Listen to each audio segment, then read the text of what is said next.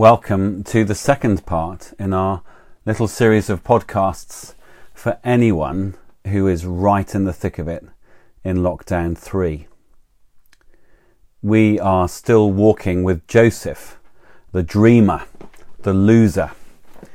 Last time we saw how he ended up in prison, falsely accused of attempted rape. But even in the horrors of an Egyptian prison, God is with him.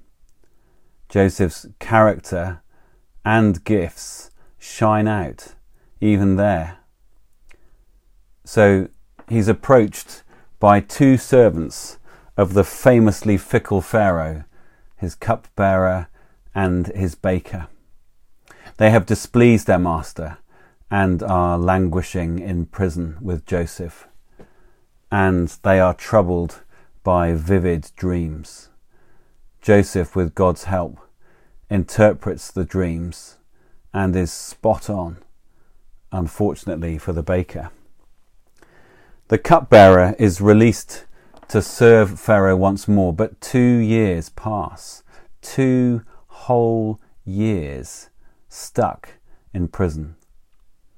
But then Pharaoh himself is disturbed by violent and puzzling dreams and the cupbearer remembers Joseph. He's brought to the Pharaoh's presence to listen to his dreams. Joseph, again with God's help, interprets Pharaoh's dreams as foreshadows of plenty and famine, seven years of each. It's really interesting to see how God empowers Joseph in that moment. God empowers him to serve the whole region, not escape back to his family.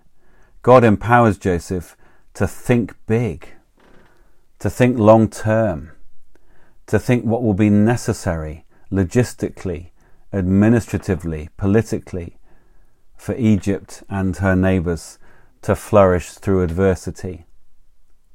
We are not all Josephs but we all need women and men like him more than ever. People who can see through the fog of anxiety and uncertainty. People who have the courage to plan things at scale. People who can lead teams to do new things, to reverse an unforeseen, scarcely conceived crisis. No one, no one in the Egyptian Home Office had done advanced planning for a seven year famine. So, for all of you on the front line, please don't pray yourself out of the thick of it. However tempting that may be, pray instead for timely wisdom to lead others through this crisis. Pray for the imagination to do things better and bigger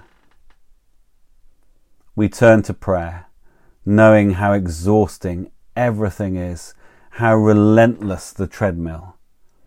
But turn to prayer we must.